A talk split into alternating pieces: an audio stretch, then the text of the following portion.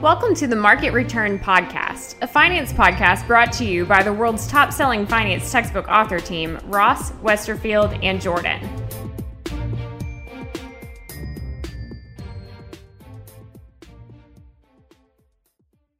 Hey everyone, it's Emily here from the Ross Current Events team, and today we're going to chat about identifying a Ponzi scheme. If you are not familiar with a Ponzi scheme, it is generally a fraud in which early investors are paid out from contributions made by later investors. The Ponzi scheme usually ends when new investments dry up. A recent article on CFO.com highlights how to avoid a Ponzi scheme. We would like to make sure you read one particular concept that is, high returns with little or no risk. As we discuss extensively in the textbook, the only way to a higher return is with increased risk.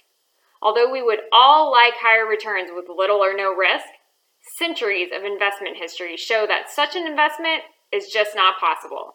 If it were, investors would flock to that investment, driving the return down.